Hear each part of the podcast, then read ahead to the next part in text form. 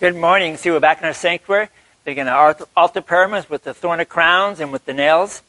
And as we heard we prayed, yes, to be merciful, Lord. Prayers, That's the prayer of the tax collector, isn't it? Remember our text? We started yesterday for yesterday, Ash Wednesday, today, Thursday, and then tomorrow. Is Luke chapter 18, verse 9, 14. If you um, didn't read it yesterday, oh, take a look at it today. So, um, and it's the story of the Pharisee and the tax collector that some of you may know. So Jesus' story would have shocked his listeners especially the Pharisees who were watching on the fringes of the crowd for an opportunity to trip Jesus up. It was assumed that the Pharisees were righteous in God's eye, that they were certainly more righteous than the tax collector, of course. But Jesus turns the table in his story, doesn't he?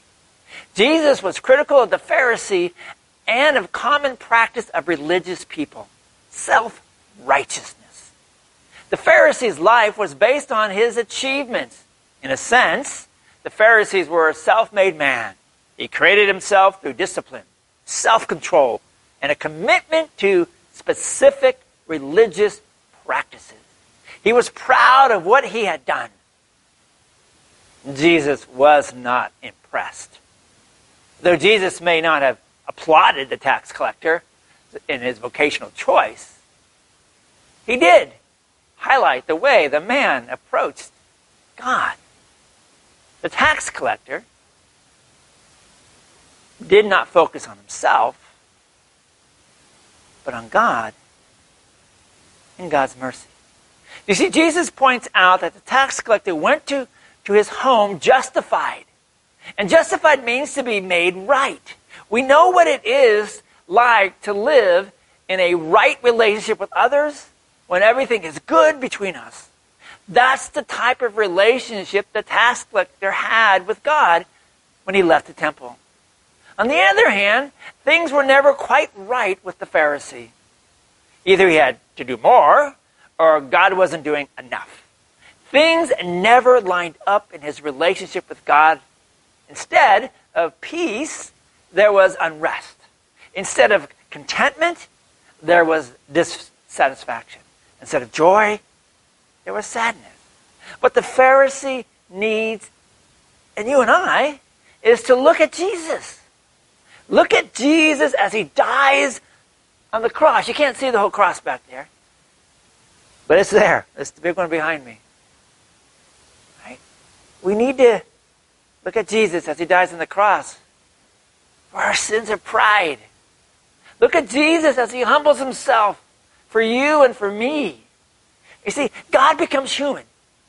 And not only a human, but someone who actually dies. And not just someone who dies, but someone who dies on a cross. Look how God humbles himself for you. How much he loves you. And when God, when we see the cross, and we, when we see what Jesus does for us, there we are humbled. Because we see just how much pain our sins caused Jesus on the cross. Don't we? Don't you? I, I think we're humbled. I really do. Because we, we know that we don't deserve this amazing love of God. We're humble. But we're also grateful for God's mercy. Lord Jesus, forgive me for my sins. Thank you for humbling yourself on the cross for my sins. Fill me with humility and direct my eyes of faith to you. Amen. Ponder those thoughts. I went too fast this morning. We run. Watch it again. Pray about it. Maybe pray the prayer I pray. Pray. Lord Jesus, Forgive me for my sins. Thank you for humbling yourself on the cross for those sins. Fill me with humility and direct my eyes of faith to you. Bless somebody today. We'll see you tomorrow.